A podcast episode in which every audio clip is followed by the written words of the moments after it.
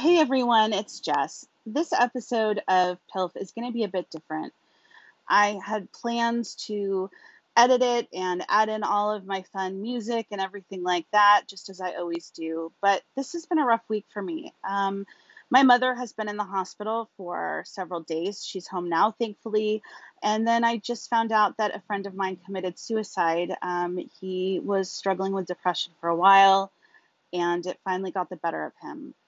And because of the nature and subject matter of this particular episode, I just want to get it out there. Um, and quite frankly, I'm exhausted and don't have have it in me to feel much like editing. But I want to get this out here because I spoke to licensed therapist um, from Logan from the Balanced Man Plan. He works specifically with men to talk about man things and talk about depression and the struggle of mental health and masculinity in today's society. Um, and he does it in a way that, you know, is something I think all guys can relate to because he's a man and he's been there. And, you know, I think especially this being a, an important time of year, it's the holidays, and this can cause people to reflect, um, especially on the worst fucking year ever. Um, I just really want to get this out. I want men to listen to this. I want men to know Logan and the work that he does because it's so, so important. And above all, men, please, you don't have to live with depression. I, I know that's easier said than done, you guys, but fuck, I mean, as much as we want to help you, we can only help you so much you've got to help yourself too.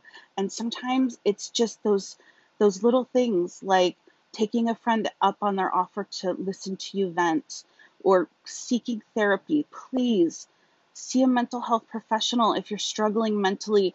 I know there's a stigma about it, but you know what? Fuck the stigma. This is your life and you deserve happiness and and I know that sometimes people have a bad experience with a bad therapist and it puts them off of it but you know it's just like a doctor or a barber. If you have one bad one you you try again until you find one that you jive with and that you like. Um, your mental health should be the top priority to keep finding trying different therapists until you know you find one that you jive with because you will and just because you're seeking help doesn't mean you have to go on medication. I know a lot of men are adverse to it, but only psychiatrists can even prescribe you medication, and even then, they can't force you to take it. Therapists can't prescribe medication. They are there to help you address the things that are making you unhappy. They come up with an action plan, they guide you through it. They're the ones to help guide you back into the light. So I'm just begging you guys, please please know that you're important and that you're loved and that your life matters. And and it's not even about your loved ones. Of course your loved ones miss you, but it's not about think of your loved ones. It's about think of you. You deserve to be happy in this one life that you have. Thriving is something we all deserve. And if you're just getting by day to day, barely surviving, that's not a life and and that's not what you deserve. So I'm dedicating this episode to Isaac and all the men out there who are lost in the darkness. Anyways, here's me and Logan. Hello, hello. Hi, Logan. How are you? Good. How are you doing, Miss Jess? I'm doing well. I'm so excited we could do this. I'm excited we could catch up as well. Yay. Um, so basically, uh, I mean, we're recording, but like, don't worry. I can, I do a post edit. So if there's anything, any mishaps or mistakes or whatever, I can edit those right out. It's not a big deal. Cool. Yeah. Cool, cool. And, um, and you prefer Jess or Jessica? Or what, what do you prefer? Jess. Cool. If you say Jessica, I'm going to assume I fucked up somehow and I'm in trouble. Uh, fair enough. um, so, well, first of all, I would love to introduce kind of you and what you do um, because I know, but the audience necessarily doesn't. So, if you could tell me just a little bit about yourself and Balanced Man Plan and what you do. Sure.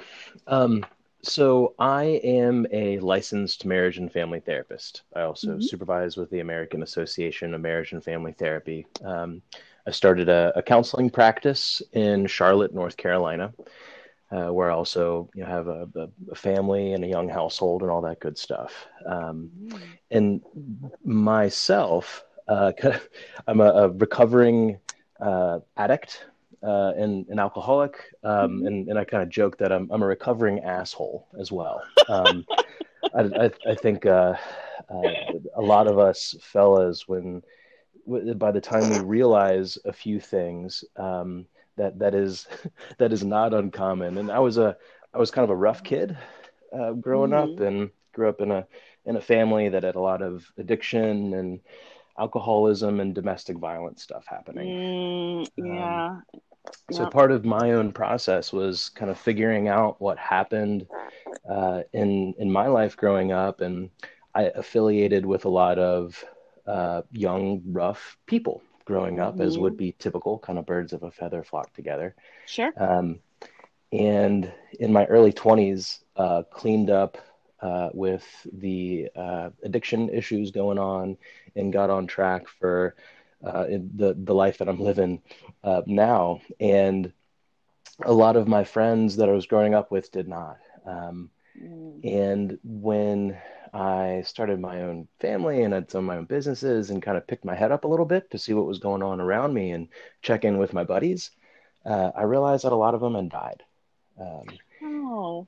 either as a result of just a lot of the, the deaths of despair stuff that we're seeing Mm. a lot more common uh, with men, and especially men under 45 these days. You know, uh, the suicide, addiction, a lot of um, complications as a result of prolonged loneliness and untreated chronic illness and uh, uh, all kinds of, of this jazz that we know is is really prolific, but don't really know what to look for a lot of times because us fellas, it goes along with being being a tough ass dude. You know, kind of this idea that no hmm one's going to hear about that. If that's what you're experiencing, you're just going to grit and grind and stay in your foxhole and get the job done. Um, and you know, there there is a time and a place for all that. But I, I created the Balanced Man Plan because I realized that a lot of these folks that I grew up with, they weren't even reaching out to me when they needed help.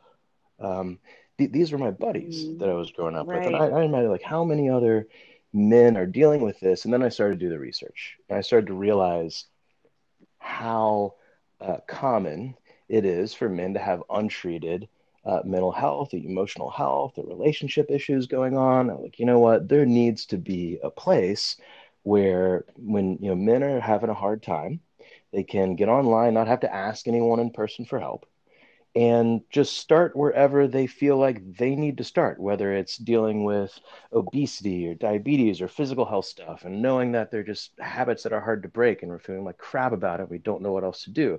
Or if it's relationship stuff, we're running in the same problem over and over again, or we just feel really unfulfilled in our daily life and, and you know, like we're waking up in some avatar and living someone else's life and totally not uh, um, being being satisfied.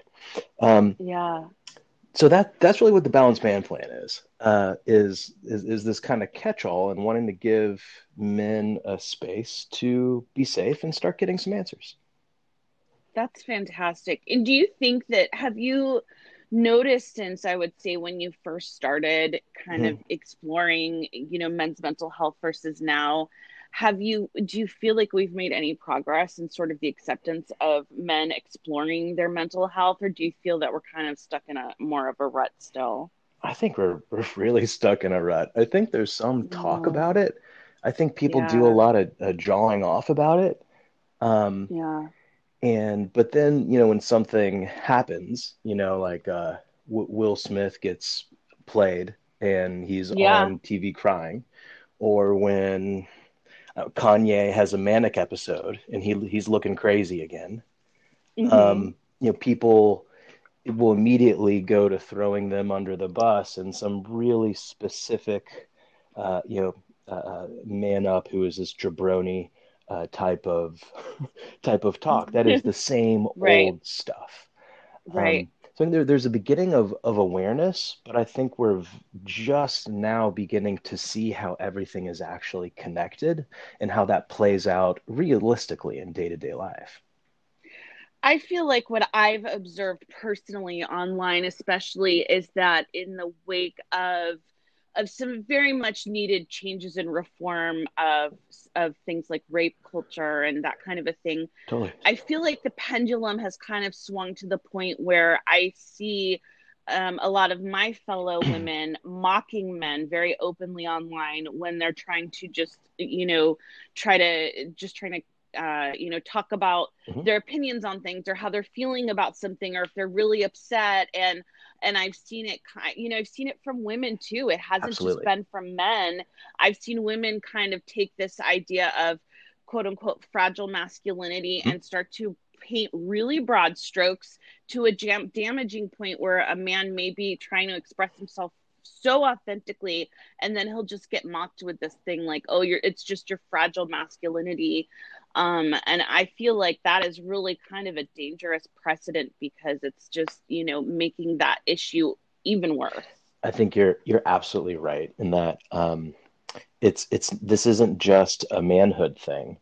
Uh, manhood only exists relative to womanhood as well, and mm-hmm. it, it it's it's this kind of yin yang process that happens, and the, a lot of times uh, the the phrase for it, I think, in academia, right? So, and I actually train mm-hmm. other counselors and therapists how to work with men, how to how to do this stuff. So, I, right. I, like work on a lot of different areas of this, and the balanced man plan is more the the applicable kind of one on one, everyday dude part of it. Um, yeah. So the the phrase for that in academia is uh, the culture bearer, right? Is this uh, is the the more female role that will um, put a lot of pressure on men stereotypically to to do this same stuff so that they don't have to deal with their own crap so that they right, don't have to worry about right. being independent themselves so that they don't have to to to worry worry about the the potential that he might feel out of control sometimes. It doesn't mean he's actually going to give up control and let someone hurt them but that he's not invincible right. either.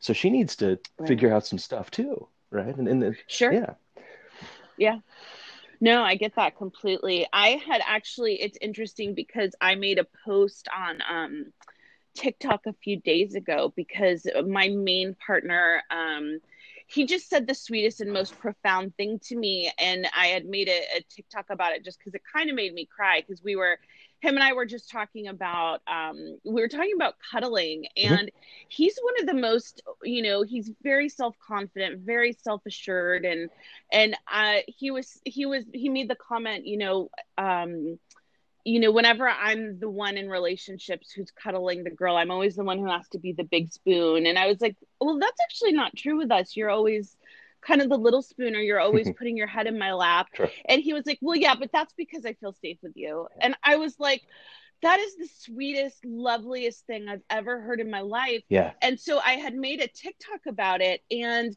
I think up to now I have almost 200 comments. And it's just all these guys that are like, we wish more like, this is something women need to get through their heads. Like we need that space. We crave that space yeah. to be vulnerable totally. and feel like safe and we need to be protected too. And I was like, that is something that I think we as women easily forget is that no no matter who the man like he needs that space whether it's his girlfriend or his significant other or sure. whatever whatever it looks like to be vulnerable and you know not have to have this facade of manliness and manning up and totally and i mean the, the uh, it's it, it becomes so hard and rigid and hard and tough is great you know, especially if you're really identifying with a hunter warrior but if you can't be flexible enough mm-hmm. you crack um, yeah. there's so many examples of that even through warrior cultures right like the in muay thai uh, uh, you know, kicking the bamboo stalk over time as it grows up. So you develop these tiny little manageable fractures in your shins mm-hmm. that develop into these huge calcium deposits that you can, um, you know, have. It, it, it's, yeah. an amazing weapon. Or, or the samurai, right? When they go into adolescence, their sword is literally taken from them, and they uh, are forced to be classically trained in theater, in poetry, in calligraphy, in the arts, and then they earn their sword back. Um, it's it's about being well-rounded uh, human beings, and so many of our partners as men, whatever that is looking like, all they want access to, all you want access to, is the human parts of us, right? Mm-hmm. Like in in mm-hmm. um, so often uh, uh, the partners are looking at each other going like oh my gosh who are you or you're just angry or i don't feel safe and meanwhile men are staying on the white horse bleeding out refusing to show mm-hmm. their partner where they're hurt and getting help with suturing their wounds mm-hmm. And meanwhile the partner is just wanting to help them feel safe and not knowing how right. to do that while also respecting their identity as a, a, a, tough enough dude. And it's a really stuck place to yeah. be. Everybody gets every everybody uh, everybody loses there.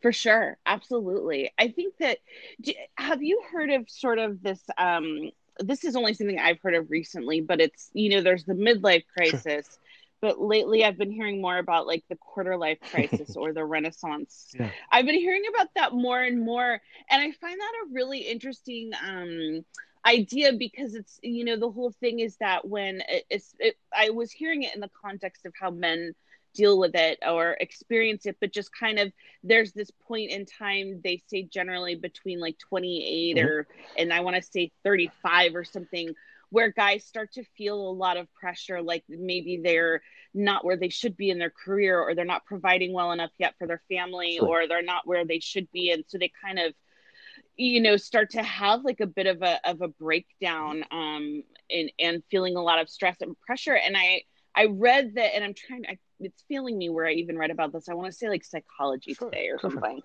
uh, but that it's like somehow even gotten more prevalent of a phenomenon in uh, modern times for some reason. I'm not really sure why, but yeah. Well, I mean, I think in so in, in a lot of this really comes down to we're we're we're in these concrete jungles in a, a lot of us in these city life kind of way of doing mm-hmm. things or suburban life or whatever.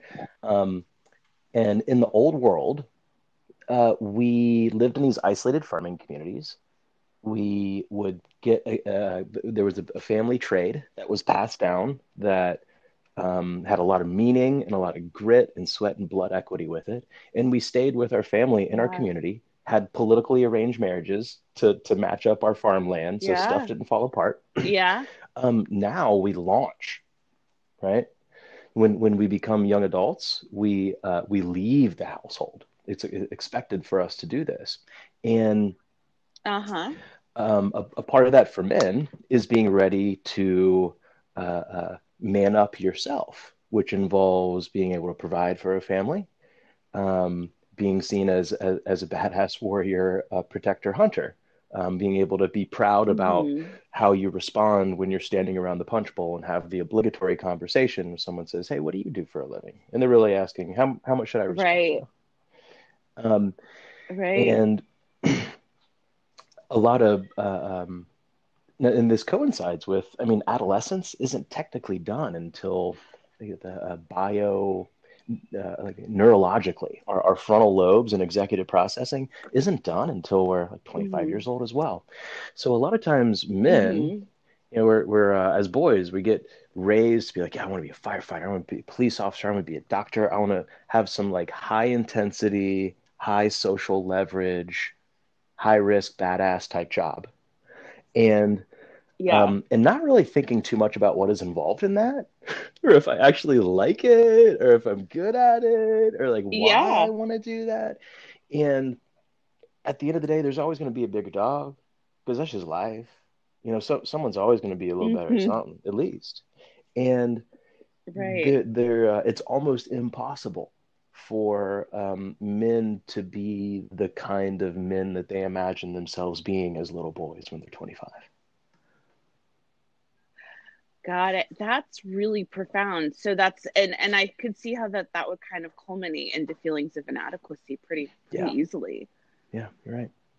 Interesting. I love how you kind of weave in a lot of um, sort of you know the history of of men throughout the world is that something that's a big part of your your program it is Because you're talking about the Yeah, samurai and all of that, and I just think that is so Um, cool. I uh, th this is all I've ever done and all I've ever wanted to do. Um, as as soon as th there was something that was always drawing me to just psychology, anthropology, and sociology. That, that's what I studied in undergrad, Mhm. um, kind of all together, and then later in life, uh, had some more personal experiences that drew me specifically in the direction of treating systems and relationships and families, um, and how individuals live in the context of a community. Uh, but I've it, it, it all kind of goes back to growing up as a little boy in a family that was uh, abusive and chaotic and didn't make sense. Was that I was constantly Sure. thinking about why are people doing that? Like why, why, why do why, why? And and and so that that's what I always studied. It's what I always paid attention to. Um, and and and I, it also is a as a uh, uh, I'm a uh, my family is Jewish, uh, always have been. That's kind of that's what where we came Oh, from. Yeah, yeah. tribe. My and my um my Yeah. grandfather is actually a, an Auschwitz survivor. Um, Wow. and so uh, uh, uh, something that I've also kind of always paid attention to are is, is culture and uh, how how we learn what we learn. And um, uh, the human beings, we live in the context of, of our world. And if we don't understand where we came from, the etiology and how it came to be, we it's really hard to figure out what is what and why.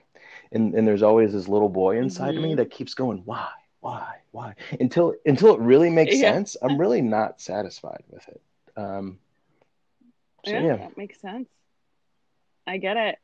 So one of the, I would say, um, you know, just by nature of my page, I get a lot of guys in my DMs who are just wanting to talk, and uh, the majority of them are military. And I know you and I have talked a little bit about military, but you know, as you may or may, I'm sure you're aware that you know, not only are mental health issues, depression, anxiety, and of course PTSD rampant hmm in the military. Um, but even just this year alone, that's been making headlines. There's been unprecedented number of military yeah, suicides, and um, it's just one of those things that, and, and mental health care in the military is woefully lacking.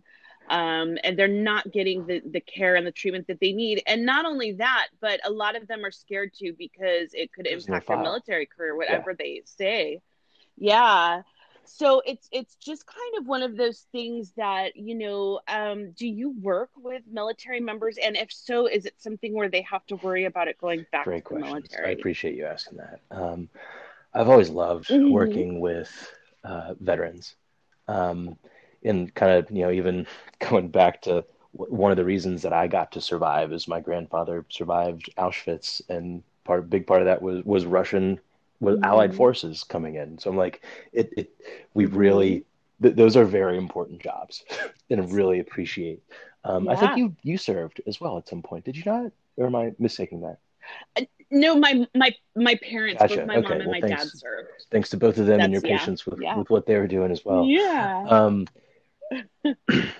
and uh, you know, in combination with a lot of trauma work and a lot of work that I do with men, I tend to be sought out by uh, a lot of uh, folks who are veterans and have realized that when they try to go to the VA, um, you know, their their files get marked, or they're uh, a lot of times see that people they just try to put them on a ton of psychotropic medication um, and zombie them out.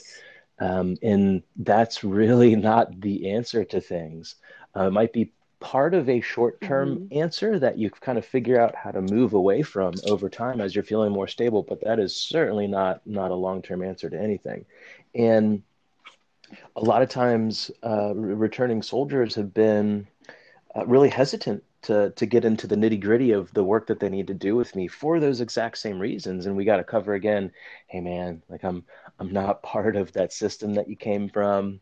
Um, that they will they will have to wrench that information out of my kind of cold dead fingers basically and it's all it's all written in code too so they'll have to ask me what it says and i'll say it's hmm directions to to dr oz from the yellow brick road like make me um part of me gets really kind of you know protective of folks that are being um, taken advantage of and hurt, and not not allowed to heal. That that kind of you know the, the, the, the, that little boy is, is, is still in there to some degree. Um, so I can Yeah. I can really appreciate that that position and and really the way that the balanced man plan is set up. Um, so first, uh, 20% of all the proceeds through it goes straight to uh, the 1-800-HELP, you know, the um, suicide hotline, because uh, you know, 4.5 times as many men are, are completing suicide as women.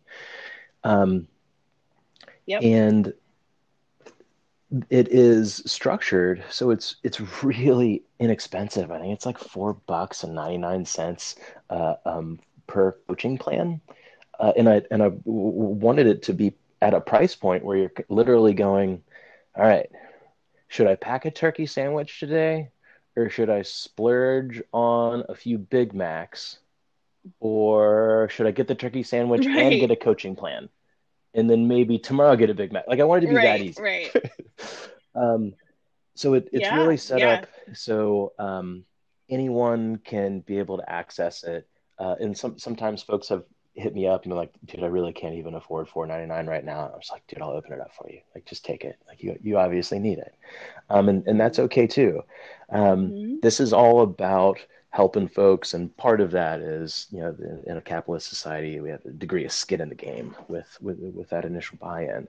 Um, but it, it's created to be really accessible for your everyday common dude and and a part of i think the everyday common dude is a hunter and warrior now we know known as provider and protector. That is a soldier. Like this this is that that part of Yeah. of, of, of who we are um, to some degree.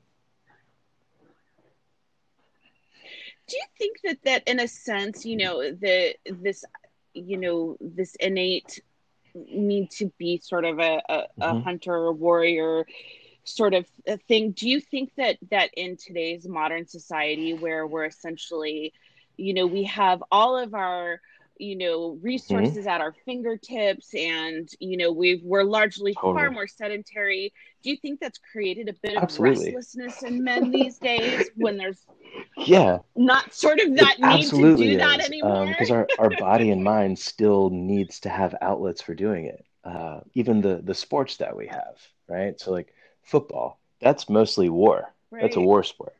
Uh, basket like basketball, that's hunting, for sure right? You have a, a group and you're like you know throwing it through this very small hole. Um, the uh, there there's you know recently a lot more focus and and uh, MMA and and much more uh, raw uh, hand-to-hand combat sports. There is a natural bloodlust that human beings have. Um, that and, and of course we have it to varying degrees, but it is um, something that sure is in our DNA. It's in our genetics. We're hunters. Our brains grew, the way we, we, we developed, we evolved as a species because we were proficient group hunters. And men, totally, totally. Are like, and, and they're the all the yeah, all, all the archaeologists every time that you find an inflection point of uh, nutrients being able to be um, isolated either through more meat or through more cooking, brain volume grows. Huge, right? uh-huh Th- this is why men's yeah shoulders are wider uh-huh uh, to hold more muscle mass in the top. To we have these yeah weird shoulders. We can throw a, a baseball like 100 miles an hour. That that's possible. You put a chimpanzee with a baseball, mm-hmm th- it's going to max out at about 20. We we are hunters. That is what that is. uh-huh Um, and if we don't have some outlets for um, using more that fast twitch muscle in our body that's designed for power and designed for mm-hmm. strength, um, or uh, satisfying some of the um, uh, searching type things that, that we need to be doing sometimes, like for tracking game uh-huh. for um, those will will start to run um, rampant in other parts of life. A lot of times, uh, men that I'm seeing that are d- dealing with anxiety are really, really bright, really, really mm-hmm intuitive, and track everything all the time. And we'll, we'll notice tiny little changes in something. Now that that's a pretty adaptive mindset in the bush, right? Um, you put someone in a concrete right jungle, you, you interesting you have to be really intentional with satisfying those drives, or they're going to get on top of us.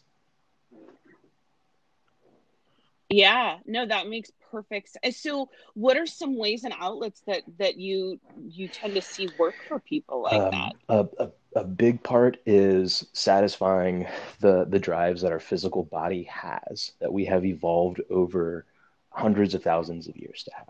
Um, uh, need to sweat, have some type of exercise, uh, the, the, Mm-hmm. probably every day. Mm-hmm. Um, I'm sure you can have a, a rest day in there every now and again. And as we get older, you know, certainly myself, to, to slow down a little bit more, or have to go to the chiropractor too much, it's, it stops being helpful at a certain point.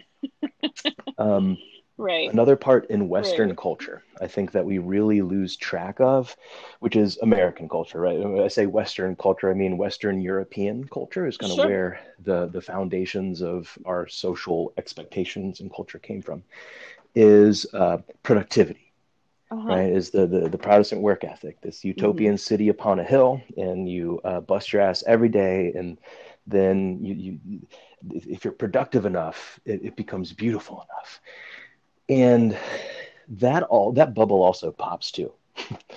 um, and uh, Yeah. so the, the Eastern and more Eastern practices, I, I think in uh, you know, meditation and Zen Buddhism, and here we call them mindfulness practices. Um, and it, it's part of a field of Mhm. psychology called contemplative psychology.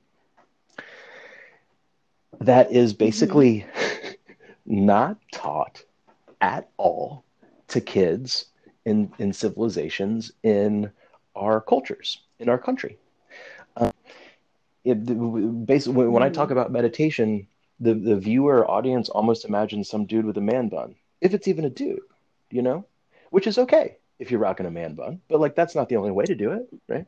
Um, Right. yeah, That's exactly what I pictured. I'm not gonna Right. lie. That's So now, exactly what I if you pictured. go to Thailand or you go to Japan, you will see kids literally having classes for different types of quote unquote contemplative psychology mindsets, right? Where they are literally practicing calming their mind and calming their body in very specific ways and developing neurocircuitry and schemas for doing that at their will. It's, it's not fake it till you make it. It's like learn how to do that because that's important. Wow. Yeah. So, so that should Yeah. should be a, a large For part of um, our, our lives and our ongoing routines for, for taking care of our mind and body. Um, a, I think a, another big part is making sure that we're living a life that's authentic to us, that we actually like waking up for, that we can get excited about, that um, th- that we have some innate Yeah. passion and purpose built around. Um, and in, in in our folks that are the highest functioning can do that uh, and build purpose intentionally into all these different areas and all these different relationships so that it is literally fun and we we can joyfully go into beast mode leaving it all out in the field in those places um, Yeah. so i guess as, as an example like it's not stereotypical but like even as a I- as a therapist um, Mhm. those parts of me in there somewhere that are still like wounded little boy wanting to look out for everybody. Um, when I am sitting with a guy Yeah. that has freaked out a lot of different people, I, I can see those parts of him and see the etiology about where he came from. Basically, go, okay, my little boy will hang out with your little boy, and we'll go figure this stuff out over here. And I can stay super excited about it. It is it is really not hard. Um, because it, it is very uh, Mhm. satisfying for that that part of me that was never able to you know to, to do that for myself to some degree um, and in, in, in every area of life the more that we build that in we can find the um, they're called flow states these places where we are all in um, and if we stop being all in we um, we we we kind of get out of the pocket. We can't track everything. Um, but that Yeah. meanwhile, like one plus one equals three, and and we have a, a, a lot of horsepower, and it's fun in the meantime. Yeah, no, I love that. So we have we have some questions, but I want to be cognizant of your time, and if we Okay. need to do a part two follow up, I up, blocked off fine. the hour. Um, but Sure. do you have sure. time to do those questions? Oh, perfect.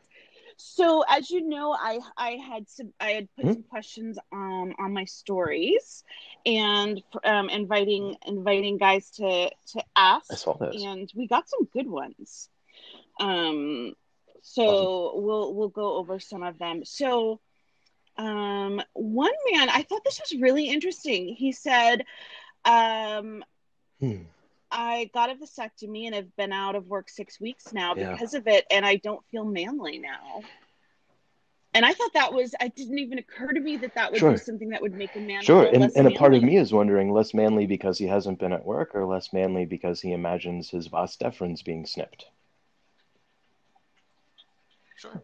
Right, or both, maybe. I mean, because it is That's interesting that he mentioned, you know, he's Yeah. been out of work, and I know And- that's a stressor. It so I've, I've seen it happen in both directions.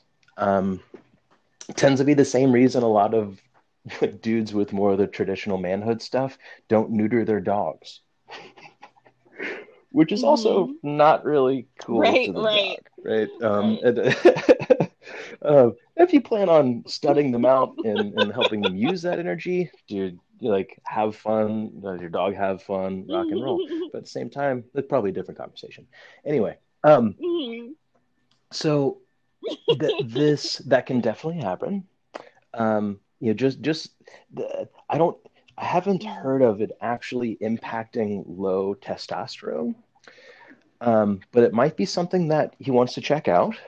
Um, now, statistically, I'm not sure exactly the age of this gentleman, but a lot of times m- the the same time in our life that we would be getting a vasectomy tends to be around midlife, which Mhm. can also coincide with low testosterone Oh, okay. production as well. So they might not actually, it might just be correlation and not causation, but it's probably also something for him to check out. Um, and thinking, Okay. um, and, and, and also about the, the work part, right? You know, how, how much of this is him not working for the last six weeks, not knowing what to do with himself every day, and uh, feeling like a chump as a result of that, when it's really, hey, we just needed to give it a couple days for, for my balls to heal, and that's okay too. Right. Well, I was going to say because six weeks that feels like a long time to. It does, doesn't it, when you say that? A vasectomy. yeah, I'm, Yeah. Yeah, that feels Might like be. a long time. So I don't know if there's something else going on there, but but do you what do you see you know in terms of just like the idea of feeling less manly because you had a vasectomy? I mean, how do you Um, get around that? it it sounds like uh, he is in a bit of his uh, in a bit of a silo too, where he's not talking about it with people around him. Um, because if you're in a Mm, relationship with mhm. someone who loves you enough and you love them enough and you're committed to each other and loyal to each other enough, theoretically, where you cut your vas deferens to, to so that sperm cannot combine with semen anymore, like that's a that's pretty heavy, you know. Like so, Mhm. one I, I would assume yeah. that if he spoke a little bit Yeah. more openly about this with his lover who has a vested interest in said vasectomy, that she would hear or see the blood on his Mhm. back on that white horse, as we talked about before, and she would go, "Oh, baby, come here. Mhm. Like, how do how do how do we how do we make you feel like a stud again, Yeah. big boy? Whatever version of that there is, yeah." Right, right, right. Yeah. No, I like that. That and I think it's important for him to be able to kind of uh, you know admit that he's kind of feeling less manly without eliciting Totally. an eye roll or a even- you know like a oh you know and, and kind the of a veteran, thing like the um which it, it's so funny to me when you see the big picture, right? Even a lot of veterans that come back from war, their comrades that they survived sketchy situations with, they're super tight with, right? Like they, they talk till they talk to Mhm. till the day they die. Um, they're like their their their absolute inner circle, and it's Yeah. because they were all scared for their lives with each other. It's because they saw each other piss their pants. It's because it's Yep. because of these things that are human. Um, and then we don't think about it afterward yeah. and go, "Oh, that's that's like that's why we're tight." But that's how that's how you bomb-proof your tribe before you go out into battle with another tribe. Is you have to trust that they can show you their scared and vulnerable parts, so you can you can share a load-bearing wall and be a group of Spartans together and be that much more powerful. It, it's part of what makes us powerful as human beings. It doesn't take away. Yeah, No, I love that. I love that. I think that makes a lot of sense. Um, sorry, yeah. the the gardener's here, so hopefully that's not too loud. Um, let's see. So I'm looking at one of the others, and let's see. Um, oh, this is. Uh, he says, "How do I deal with feeling undesired by mm. my wife? I work hard for her at home and." Um, that's a good question. And I think uh, some parts are involved with, yeah. as we've talked about before, letting your wife know that you don't feel um, uh, talking to her partner about our thoughts and feelings. So, in in this can to to dive into this a little bit further mm-hmm. and more specifically, a lot of guys, a lot of people, period, get in the trap of thinking about we're talking about our feelings but what we're really talking about are assumptions that we're making mm-hmm. about the people around us and what they're thinking, and not actually giving them space to, to have their own thoughts and feelings. So, this statement, right. I'm not desired by my wife, he's feeling a low sense of value relative to his wife. But rather than than conveying this mm-hmm. to, to her, what he's conveying is a, uh, is a projection of that, saying like, you you don't desire me. You really can't really can't say that. and literally mm-hmm. saying you are so undesirable. I really don't appreciate you, which would be highly unlikely. Um, right. And I know, I know he's actually, um, I know this, I don't know him personally, but he's talked to me before about this and i think the big issue is that they uh, their sex life has basically gone out the window so my guess is that he's projecting from that is that because okay. she's and not that, having that sex with him actually makes a lot of sense him. and that is very common again specifically for uh, mm-hmm. uh, men um, it hap- it can happen to some degree for women right especially the more mm-hmm. the gendered piece of um, I need to be accessible, yeah. sexually accessible to my partners, and if I'm not, it means they don't desire me. Like that's the more kind of female counterpart to that. Um, for men, it's right. it wasn't too long ago that it was actually like a, a a basic right for men to have sexual access to their partner. Like it was not until very recently, right? Oh yeah, marital so rape was not a thing. men can get stuck in a variation yeah. of this too, and say, you know, the the way that I'm going to rely on closeness and emotion and intimacy to be conveyed is only through sex. In the meantime, the more that we learn how to do this verbally and emotionally, the more that we have to rely on sex less to do that.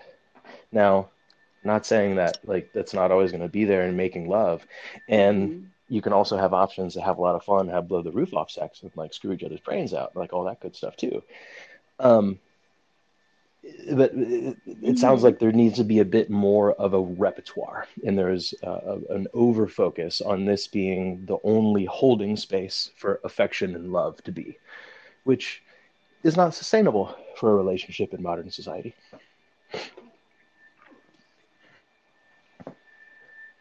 right right no that makes sense and i would also add because i'm very vocal about mm-hmm. going through this in my own marriage um, with my husband not having sex with me. Um, there is an amazing um, uh, mm. set of books by Michele Weiner-Davis called The Sex Starved Marriage that helped me a lot. So I would also recommend like anyone who's going through this to check that out. She also did a great TED talk on YouTube, but um, you know, just and and it was kind of along the same lines of mm-hmm. what you were saying. Um, it just expanding, you know, in, in a book. But um, yeah, it's, oh, it's great and excellent. Um, it helped me a ton.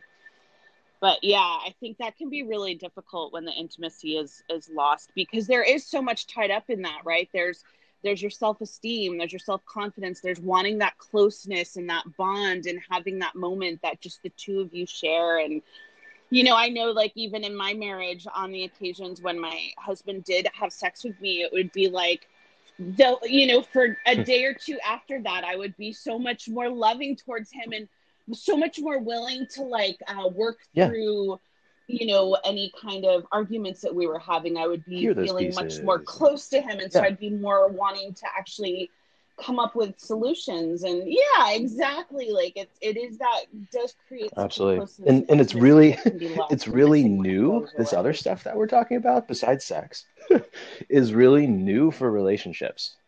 Kind of to go and Mhm. do the history thing again. Is that modern society? This hasn't been happening very long. This Yeah. these modern concepts of romance, right? Like Shakespeare wrote about romance. It was in a tragedy, and everybody died at the end. Yeah. And that and that was kind of the idea is romance was can i use profanity? Is that cool? All right.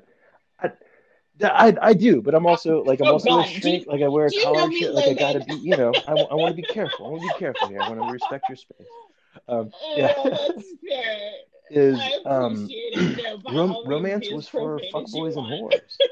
I mean it it wasn't for it wasn't Yeah. for uh, healthy relationships um, that were seen at the time. Healthy relationships were stable.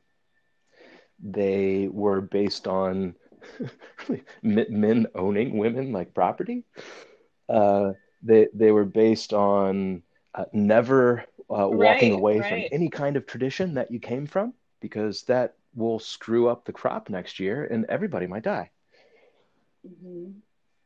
So it's and a lot of us like we're, we're Americans. We think about ourselves as really progressive and we have all this technology, you know, but we're like culturally and socially, most of us are are pretty traditional. Um, we're we're from farm people, and we're we're raised by farm people. They they didn't know how to Mhm. teach us how to do this stuff either. Um, That's fair. That's fair. It's funny because, you know, now that I, I'm, you know, ethically non-monogamous, people are always asking like, don't you miss sort of that that thing of having, you know, that one person? And and the funny thing is, is The primary. no, because Yeah. I do have that one person. I, you know, I have my my main partner Jake, who he's who we go to for everything. But it's still nice to when it comes to the physical Mhm. stuff to be able to have fun and explore with other people. And I think a lot of people, when they, you know, Mhm. they find that kind of really surprising and hard to wrap their minds around. And I'm always like, but you know what? I feel like we've been doing that as a society in one way or another for a really long time. Even if it's been unethically through affairs or cheating, like it's something that human nature tends to do. I'm just do you know those of us who are ethically non-monogamous are just doing it in a way that honors our partners and It's- is it's- authentic it's- and genuine. It's I don't think weird it's when you weird. compare it to American culture, predom- dominant American culture, which is very traditional, right? Um, and and but as far as human nature goes, Right, it's right. it's probably not very weird. Like it's probably not very different. There's a lot of genetic variation in human beings really quickly when we came on the scene. That wasn't because everybody was staying in their predictable relationships. Um, and there, there's a really good book Right. uh, that that's really easy to, to read and a, a pretty quick one. It's it's not too, like over our, our heads or anything called the Ethical Slut. That yes, it's a it's a such a just a if you're really if anyone listening to this is like, hey, how how would I consider non-monogamy in my relationship? Um, that that's a great place to begin. Um, per- personally, yeah, that was awesome. Um, Absolutely.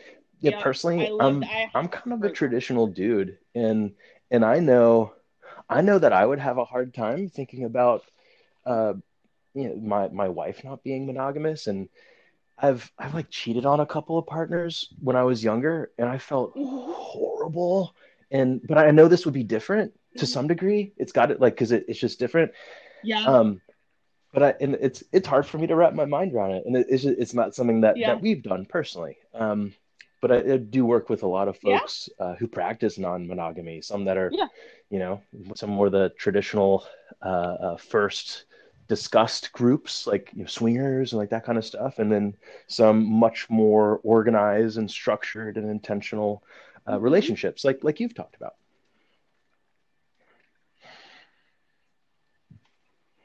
Yeah, yeah, for sure.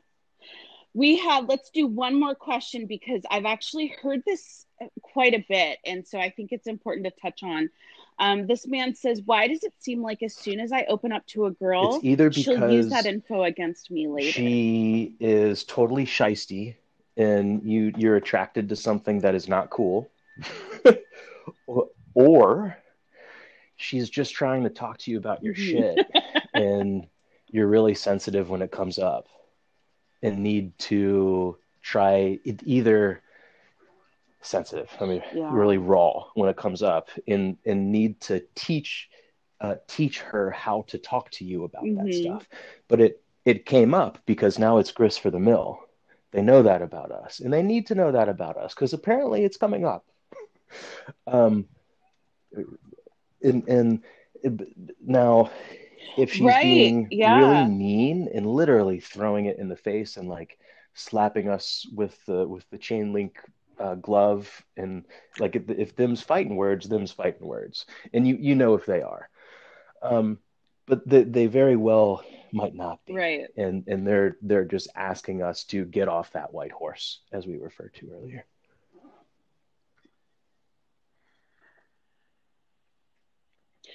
I wonder if maybe a, a way to manage that moving forward because I know that I've been accused of that before yeah. where they've been like you're using that against me and I'm like no I'm just trying to talk to you about this is is maybe you know on our end saying how can I best talk to you about this topic so that it doesn't make you feel like I'm using it yeah. against you or you know, bringing it up in an unhealthy totally. think, way and um, just kind of trying to clear a the lot air of times, folks, when when we feel more raw or nervous or like there's conflict brewing, we stop talking about our intentions, and yeah, it's important to continue reminding ourselves mm-hmm. uh, that that we need to actively visit that space and kind of you know, like a basketball analogy, maybe like pretend that you've already planted both feet. One foot always has to sit, and you you talking about where you're coming from if you're in a conflict. Otherwise, someone's going to see you as on a, on a different team. They have to know where where we're coming from. Um, so I think what you just said here about hey, this is uh, this is yeah. how I would like this to get brought up, and then our partner going, hey, um, remember you brought this up before. It's kind of reminding me about this in some ways. Can I can I share that with you? And they they might in in the moment they might go no whatever. Yeah. and you know I don't want to hear no, it and I like then go for a, a run and come back and be like all right like what what is it?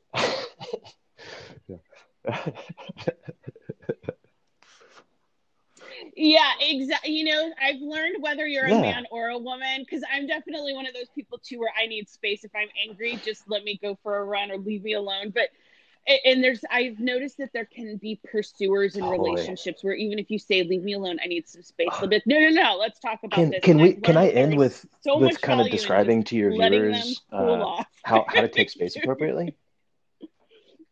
Because there's there's a lot of wrong ways to do it. A, a lot of times when I'm working with couples, that is yes. what they've always tended to try before coming to counseling, yeah. and, it, and it hasn't worked because they're not doing it like this. So first, you have to announce it's what you're actually doing you can call it a banana split or just call it taking space or whatever in between. But your partner has to know your intention because there's likely to be a pursuer. If they don't know that mm-hmm. that's what you're doing, they just think you're withdrawing. They're going to chase you. So first, identify what you're doing. Second, right. identify a time frame. Some people are 30 minute people, some people are 2 hour people, some people are all day. You got to know enough about yourself to know how much time you need to cool down, what you think, yeah. If if you go over that time, whoever set that time, it's your responsibility to go back and reset time. Um, have that caveat in there. Um, and, and again, that pursuer, they have to know when to expect you to engage. This is part of what makes it easier for them to respect your wishes for taking space. So announce time frame. Third is a specific location. I'm going on the loop yeah. that I run. I'm going to my room. I'm going. It's not a time for cruising the Blue Ridge Parkway. It's not a time for going to the to neighborhood bar and picking up stragglers. It's not time for doing all that stuff. Um, and again, the pursuer needs to know where they can right. find you if they needed to. You know, you make it really easy for them not to do that. Um, and then last, you actually need to re-engage. Otherwise, you're stonewalling and you're just kind of taking your ball and leaving, and that that's not cool either. Right. Yeah. Yeah. No, that's great. I love those tips. Those are really good. Well, yeah, you okay, can so find me online leave, at balancedmanplan.com. Um, got a ton of free information and uh, really uh, formulated coaching plans for you to check out in the comfort and privacy of home whenever the right time is for you. Um, also on Instagram at Balanced Man Plan. Uh, got daily posts and advice and uh, paradigm shifts for, for everybody. Just trying to uh, um, help help folks live the the kind of uh, balanced lifestyles with with health and wellness and looking out for ourselves and looking out for our loved ones the way that I know we're capable of doing um, in in modern society as long as we are willing to break outside the molds a little bit and be flexible like bamboo so we don't crack. Yeah. Mm, I love it, Logan. Thank you so much. I would love this to. has been it, amazing, it, and yeah, I really, really appreciate chatting. You'll do another you one of these your with me. different perspectives on things as well. So thank you very much, Jess. Absolutely. Bye bye.